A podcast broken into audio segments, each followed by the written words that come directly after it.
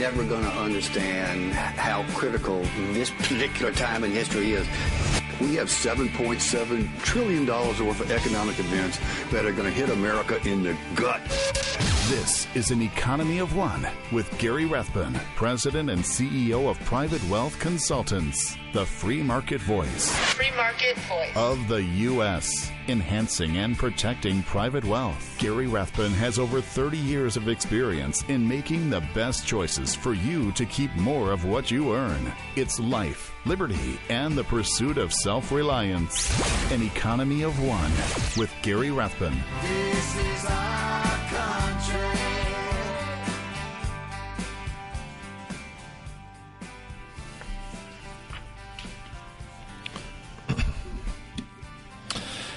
Greetings and welcome again to an Economy of One. I am your host, Gary Rathbun, freshly back from vacation. Thank you for being with me. Thank you for uh, uh, being with us last week while I was uh, gone. I had a good time. Took a little time to read a lot. And uh, one of the books I read was called The Conservative Heart by Arthur C. Brooks, uh, head of the uh, American Enterprise Institute, will be joining me in a little bit to talk about that book. So you want to stay with us for that.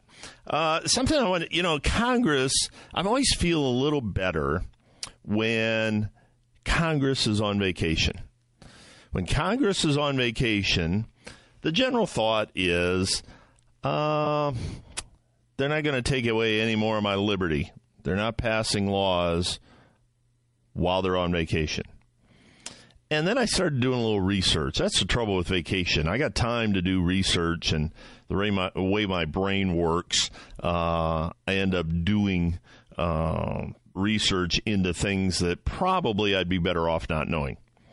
But Congress been on vacation all this week, and over 300 laws per day have been written up and put into action. 300 laws per day this week while Congress is on vacation. You know what? I made a mistake. It's not 300 laws per day, it's 300 pages of laws per day. Not 300 laws, made a mistake. 300 pages. Last year, over 80,000 pages of rules and regulations were published. 80,000. Now, is there any way in the world you can stay in compliance?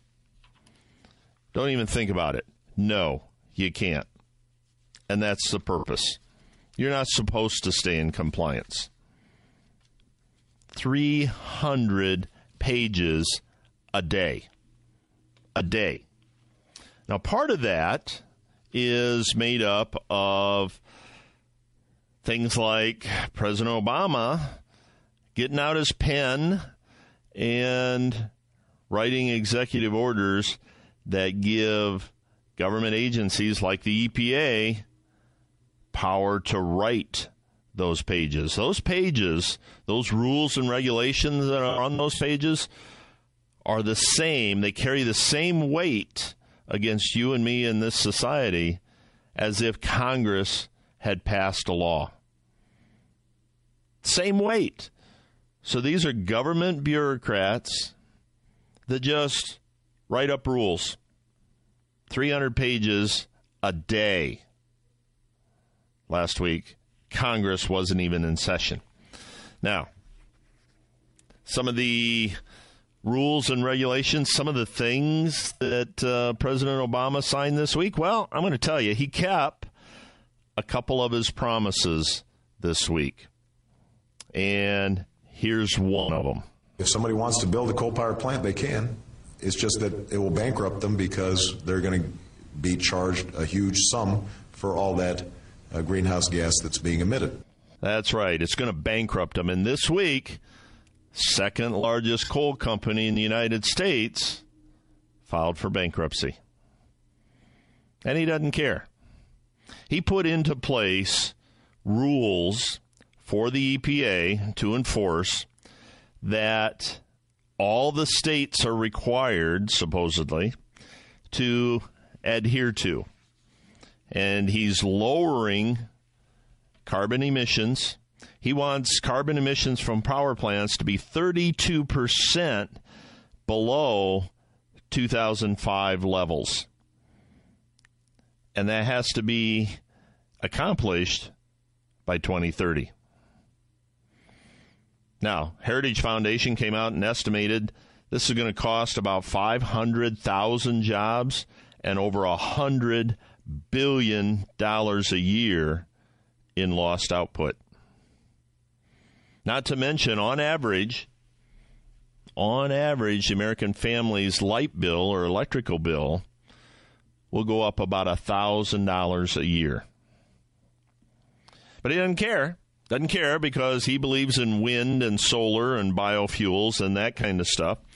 And uh, doesn't matter that he's going to cripple different states and power gen. Now, in Ohio, here, in Ohio, 50% of our electricity comes from coal.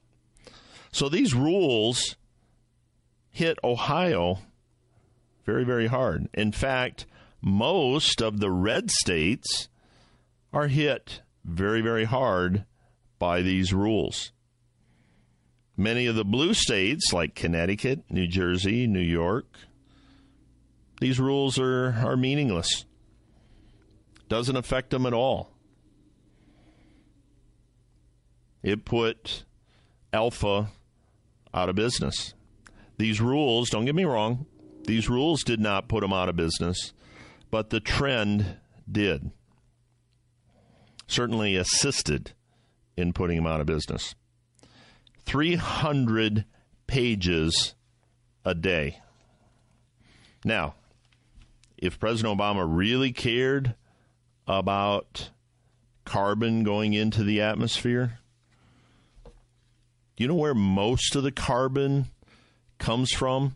most of the greenhouse gases that go into the atmosphere, you know where they come from? Take a guess. Methane is a greenhouse gas, and it's 84 times stronger or more effective in heating up the atmosphere than CO2. CO2, that's what you and I expel. You know, when you exhale, every breath you take, when you exhale, technically, according to the EPA and the Supreme Court that uh, upheld their ruling, you're polluting. You are exhaling a greenhouse gas that needs to be regulated. Methane, 84 times more effective than heating up the atmosphere than CO2. You ready? 26% of all U.S. methane emissions come from cows. Cows have a interesting digestive tract. They have a series of four stomachs. I grew up on the farm. I know this is true. And the way they digest food, by the time the food gets to the fourth stomach, it is fermenting. And cows expel methane gas, and without getting too graphic, they expel it from both ends. 26% of U.S. methane emissions, that is 84 times more effective than heating up the atmosphere than CO2, comes from cows. Where's the number one methane producing source come from? in the world? Number one, termites. Termites expel approximately 20 million tons of methane into the atmosphere each year. Now, the problem I have with environmental laws like this is several fold. One, it's meaningless. I don't believe that uh, the science is anywhere near settled on what causes global warming. And certainly, all the research that I have seen um, doesn't lead us to believe that it's man made. Furthermore, just recent research came out said the Earth is actually cooling instead of warming up. That's why they call it climate change. They can no longer call it global warming. They have to call it climate change because global warming just isn't existing anymore. But the problem I have with that is that it's accepted as fact. Laws are put into place like this, 300 pages a day. And it takes years and years and years to undo this through the judicial system. The courts take a long, long time to reverse this kind of legislation. Real quick, another promise that uh, President Obama is keeping. Apparently, and I, I told you this uh, probably a month ago, updating it now the national debt has not risen one penny since March. We're going on six months. The debt hasn't gone up a penny. Where's the money coming from? Yeah, I don't know either. Up next, we're going to talk about one more piece of executive order that was signed this week and the impact it's going to have not only on public companies, but on your stock portfolio as well. An Economy of One with Gary Rathbun.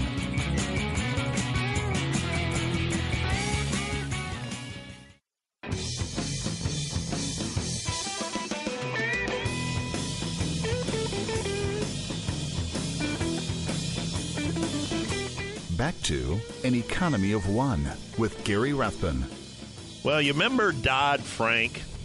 Remember that wonderful piece of uh, piece of uh, well, let's call it a piece of legislation, just because this is a, a family show. Dodd Frank, back in 2010, one of the rules in the Dodd Frank, 2,300 pages of legislation, by the way, one of the rules said that public corporations were required to calculate the median income of all their employees and create a ratio, publish a ratio of what that median income is to the CEO income. Now, this is clearly social aspect of the law has nothing to do with anything other than it gives activists, if you will, and in a minute we'll talk about legislators, power to beat up corporations. Now, the idea is, you know, several years ago, maybe 30, 40 years ago, the average CEO pay over worker pay was 30 to 1. Average CEO made 30 times more than their average employee. Today, it's closer to 300 to 1. Now, I don't have a problem with that. I don't have a problem with it if a board of directors approves that contract, if a CEO can prove his worth and prove his value, he should make all that he can make. No problem with that at all. But the SEC voted three to two to mandate this disclosure beginning in 2017. And the idea is many people commented on this, many Democrats commented on the idea is to embarrass corporations, embarrass CEOs into lowering their wage and increasing the wage of their employees. Well, when was the last time a CEO or a public corporation got embarrassed about anything? I I, uh, I don't remember. It, it never happens. Okay, but what does happen what does happen is it creates it creates a database for the government to say to these corporations, "Ah, oh, well, you know what? Your ratio isn't what we want, so we're going to tax you more. Your ratio isn't what we want, so we're going to give a government contract to a company whose ratio is what we want." even though they may not be the lowest bidder or the best producer. You can see that coming. And if that's coming, then it's just a matter of time before it's coming for private businesses as well. But Dodd Frank put this in place. The rationale was to embarrass CEOs, embarrass companies to the benefit of the employees. Going to have a backlash. And here's the backlash you've seen a lot this year of companies buying back their own stock. And there's a couple of things around that that you have to take in mind. I always feel that buying back their own stock is a negative because it tells me they don't have anything better to do with their money. There's no brick and mortar uh, they can buy, no uh, R&D, research and development they can invest in, no new products, no new machinery, that kind of stuff. They got nothing else to do with their money, so they buy back stock. Now, as an investor, a company who buy back stock is a little favorable because there's fewer shares outstanding representing the value of the company. So generally, shares go up. What's going to happen with this SEC rule that you have to publish a ratio of the CEO pay to the median employee pay? It's going to change the way CEOs are compensated. Many CEOs are compensated through stock, stock options, and they have bonuses based on the value of their stock going up. Now, a natural extension of this rule is companies are going to lower or freeze their CEO salary and compensate them through stock and options. So CEOs then are going to be more inclined to borrow money, especially at zero interest rates, borrow money and buy back their own stock. That makes the value of the outstanding shares go up. Consequently, the CEOs will be compensated because their shares go up, and they'll get their bonuses because the shares go up. Now, it will be damaging to the balance sheet, potentially damaging to the company, but you can bet, you can bet that CEOs and companies are easily going to find a workaround of this stupid rule coming out of Dodd Frank that has nothing to do with the consumer at all. Do you take a job at any company based on how much your salary is in relation to the CEO? I don't think so. I don't care. I want a job. I want to make a certain amount of money. I want to have a certain amount of opportunity has nothing to do with the ratio of your income to the CEO. Mark my words, it's going to backfire and uh, not have the result they want. Coming up, Arthur C. Brooks, author of the new book, The Conservative Heart, and president of the American Enterprise Institute. Gary Rathbun, An Economy of One.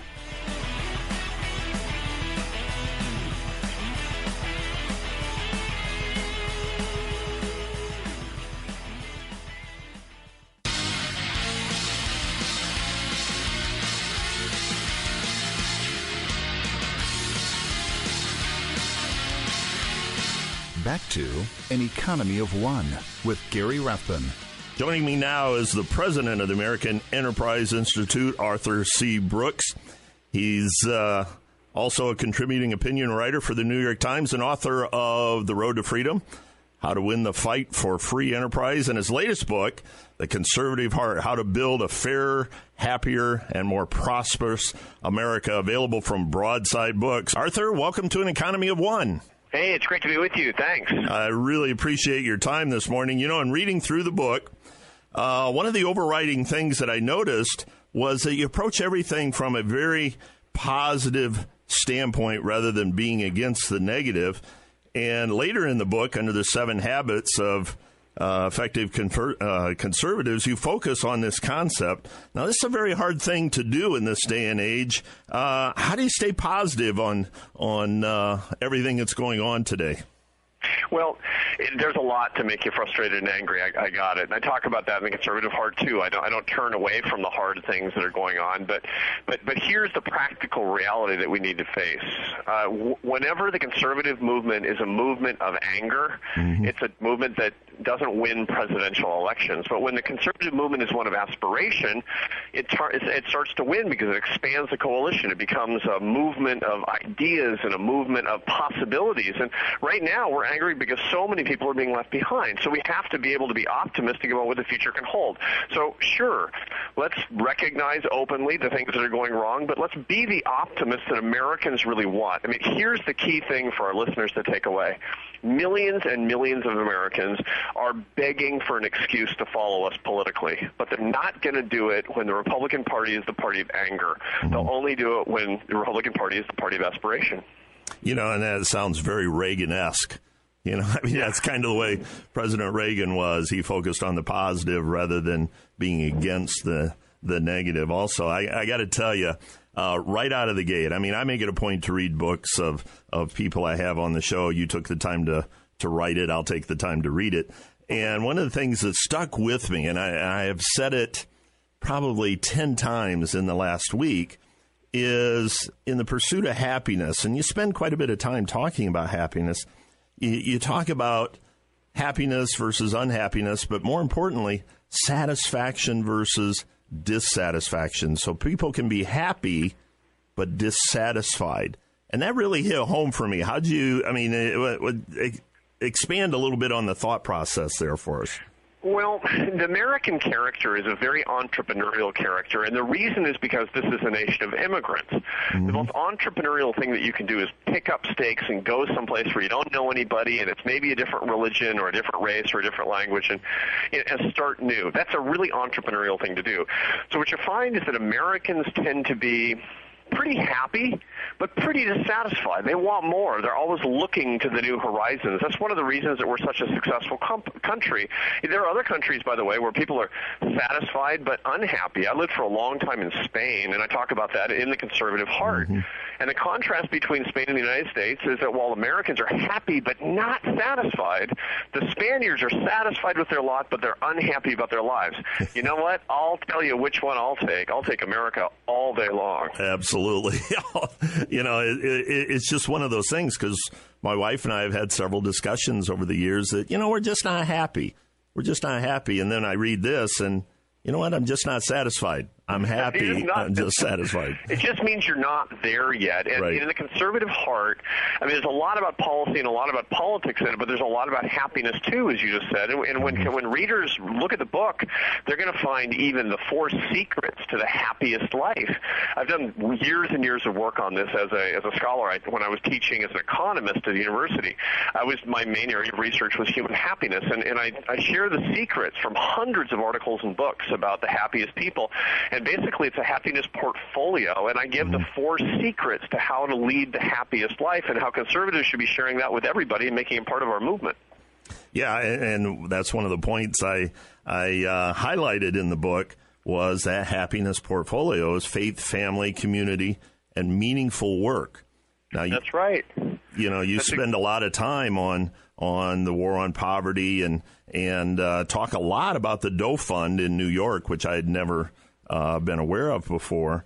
But meaningful work is very, very critical to this overall picture, is it not? Absolutely. Work really is the secret to what we do. I mean, very serious Christians uh, understand this with a careful reading of the Bible, by the way. And I know that everybody, not everybody listening to us is a Christian or, or is even religious, but it's worth pointing out that, that work in the Bible has this, has this especially strong role where God told Adam to tend the garden before the fall. It was this whole idea that, that being a creative person, being a fulfilled person comes with meaningful work, and that's what we have to fight for for everybody. So you're right, the book is chock full of stories about people uh, putting their lives together. And, you know, the poorest people, I talk to people who've been in prison for more than two decades and who are homeless and, and are working for the first time. And, and what you find is that they believe in conservative values, but they don't even know it. They don't even know that those are conservative values, and too often often we as conservatives don't know that this is how we're supposed to be talking.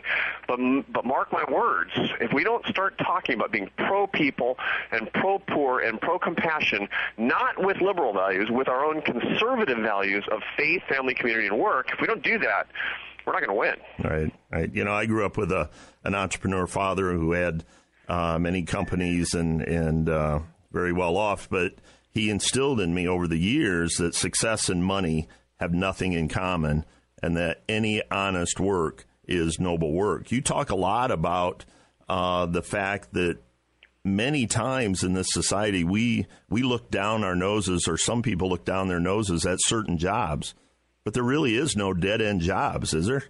Yeah, that's right.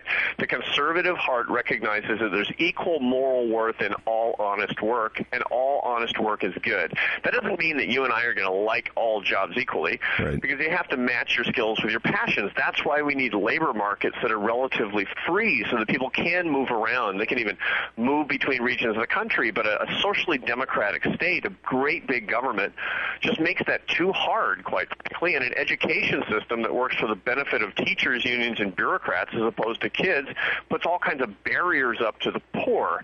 So what we need to be talking about is sanctifying every single job, to talk about everybody who works hard as having equal moral worth, and for conservatives to be warriors so that everybody can work. We're talking with Arthur Brooks. He's the president of the American Enterprise Institute and author of the new book, The Conservative Heart How to Build a Fairer, Happier, and More Prosperous America. Now, in the book, you spend a lot of time talking about the war on poverty. And certainly since President Johnson, maybe even all the way back to FDR, the government has been promoting spending to assist the poor. And we've spent trillions of dollars on our poverty. And the situation in the, the in the country eh, has hardly changed. Why is why is this the case?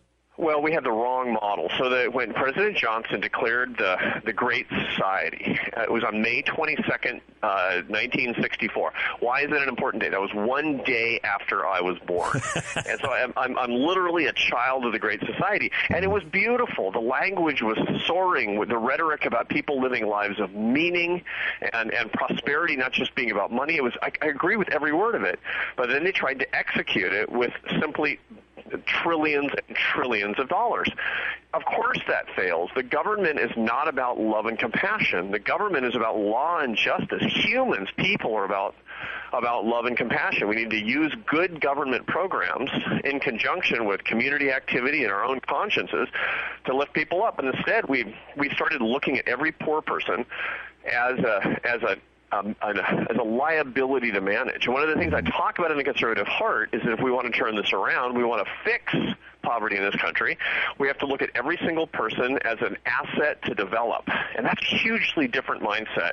So I talk to people. I talk to people who are homeless in New York. And one guy, he just got out of prison after 22 years. And he, and he got a job through this visionary program in New York City. It was a menial job with a with a pest eradication organization. It's the kind of job that President, Vice President Biden would say is a dead end job. Right. And you know, I asked him, "Are you happy?" It's the first job he'd ever had, first job, real job he'd ever had. He just got into his first apartment. He was making friends for the first time outside prison. He said, "Am I happy?" He shows me an email from his boss. It says, "Emergency bed bug job, East 65th Street. I need you now." I said, "So what?" He said, "Look at this again." He says in an email, I need you now. It's the first time anybody in my life has ever said that.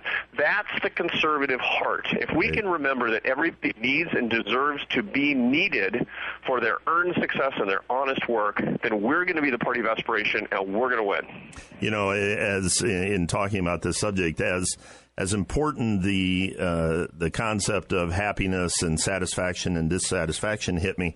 One of the other things that really hit me hard was the difference between complicated and complex when you're talking about the war on poverty. And I- I've, I've related that several times in the last week or so. Also, give us the difference between that. Well, I talk about that a little bit. I mean, it, one of the reasons that the war on poverty from the left failed is that it looked at human society as if it were a, a jet engine, a really complicated problem. If you just Right. get all the levers right with government and, and torch enough money in the process, you're gonna it's gonna work like a machine. It's gonna work, you know, like a computer, basically. Well, that's not how these things are. And so mathematicians, I, t- I explain this in the book, and this is not a you know long-haired book about math, but but it's important to understand the distinction that that mathematicians know that complicated problems, like a jet engine, are different than complex problems, like winning a war. Right. Complex problems, you know the solution. For the war on poverty, it's poor people aren't poor anymore. But you can't find the solution with enough government money. You can't find the solution with supercomputers. You find it by getting the best practices that actually treat people in a, with, a, uh, with, with a spirit of compassion and humanity, like our brothers and sisters, and you hold them to the same standards and ask them to work.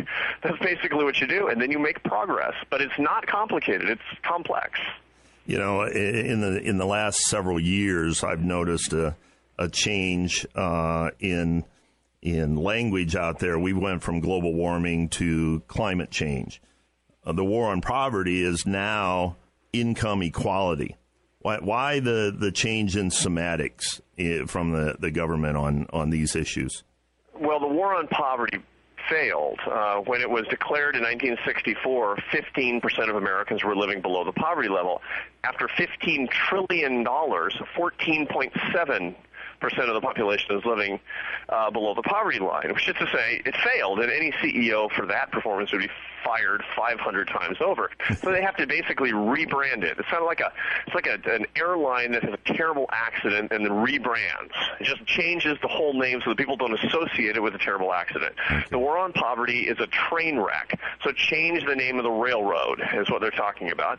Unfortunately for the left, I talked about this in the conservative heart. So conservatives, when they read the book, they're going to get clued in on the right strategy on this.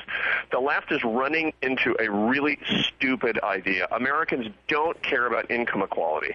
They don't. They care about opportunity equality. It's a it's a hobby horse limousine liberal thing to worry about income inequality per se. It's a two percent, literally a two percent issue. Now that's why Bernie Sanders is talking about it because elites on the Upper West Side of Manhattan think it's important. That's why they they read uh, Thomas Piketty's book. Right, right. That's why all the elites do that because it's got all the long-haired college professors care about it. But there are Democrats listening to you and me right now, and they share our values, and they want a better way for more opportunity for the poor, which is what we believe in jointly morally. This is the American idea, and just saying let's equalize up, uh, income more, that's a loser for the Democrats. We've been speaking with Arthur C. Brooks. He's the president of the American Enterprise Institute and author of the new book, The Conservative Heart How to Build a Fairer, Happier, and More Prosperous America. Arthur, I really appreciate your time this morning. I did read the book. It's a great book. We're going to put it on our website. And uh, you do great work at uh, AEI. We've we've tapped the shoulder of a lot of your people over there, and they've been been terrific and, and very helpful for us. Um, appreciate all the work you do, and and uh, I hope we can uh, chat with you again soon. I'd love it. I'd love it. Thanks very much for your time. I'm glad you enjoyed the book. You obviously read it really carefully, and I hope it's helpful to everybody who reads it. So stay with it, and we'll be in the fight together. Thank you. We'll talk again soon. Coming up next, we're going to talk about your friends on Facebook determining your credit worthiness. We got to look at that. An Economy of One with Gary Rathbun.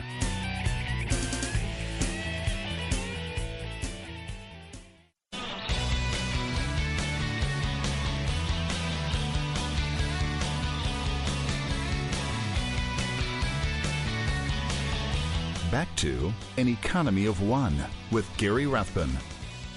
That was Arthur C. Brooks, president of the American Enterprise Institute and author of the new book, The Conservative Heart. If you'd like to hear the rest of my interview with uh, Arthur, go to our website, aneconomyof1.com, or our Facebook page, an Economy One. You can hear the entire interview with Arthur Brooks. A little bit lighter note, I came across this um, in my readings. Uh, Facebook, okay, and that Facebook is kind of a um, uh, a, a software, uh, a service, a company. I don't know quite how they make money, but apparently they do. But Facebook got a patent, a patent from the United States government that would allow lenders to determine your credit worthiness by looking at your friends on your Facebook page. Now, think about this for a second. Your friends that friend you on your Facebook page, their creditworthiness will affect your creditworthiness. Now, what, what's. Uh, I mean, I'm, I'm almost dumbfounded about that. Now, you, you got two ways to go. You either want to uh, add some friends that have really good credit, or you want to get rid of some friends that have really bad credit. Now, I don't know how they came up with this. I'm sure some some math geek or something uh, started looking at things and analyzing people's friends and developed an algorithm that said if all your friends are deadbeats, you're likely to be a deadbeat. And if all your friends have great credit, you're likely to have great credit. But a patent on this information, and I'm not even sure that would be legal for an institution to take into consideration. I mean, you can't really control who likes your page, who's your friend on your page. I mean, you can defriend people or unfriend them, I guess is the the term. But uh, when an individual applies for a loan, the, the lender will examine the credit rating of members of the individual's social networks. If the average credit rating of these members is at least a minimum credit score, the lender continues the process the loan. Otherwise, the loan application could be rejected. Now, the impact of that is tremendous because I don't know the credit rating of some of my friends. Do you? Do you know friends and family what their credit ratings are? I don't, and quite honestly, I don't want to know. I know what mine is, and that's all I'm concerned about. But if I my credit worthiness is going to be partially influenced by the credit worthiness of friends and family, um, I think I got a problem with that. I think I got a pro- big problem with that. Now, they're quoted as saying, despite all the concerns, it's possible that the new patent won't even see the light of day. Just because a patent is granted doesn't mean a company has the intention to actually use it. Right. Right. I, uh, that that makes me feel so much better, not doesn't it you? I mean, when you see all the mistakes, currently about 50% of the information on some of these credit sites is inaccurate. Income is inaccurate, debts are inaccurate. Um, the data just isn't isn't precise. So it's interesting to see what people are trying to come up with. The fact that the United States government issued a patent on that is fascinating to me. I, I just uh, I find that very very interesting. What else are they going to look for in determining your credit worthiness? Won't be long before they'll look at your health records. Mark my words, they will determine whether you are credit worthy, whether you're likely to pay the loan back based on your health. You know they've got all that information. They've got all of that up the yazoo. This is just one more piece of them controlling every aspect of your life. I want you to have a great day. I want you to be an individual, be self reliant, be an economy of one. I'm Gary Rathbun. We'll see you next time. The views expressed on this program do not necessarily reflect the views of this station. Listeners should consult their own financial advisors or conduct their own due diligence before making any financial decisions. Private Wealth Consultants is an SEC registered investment advisor.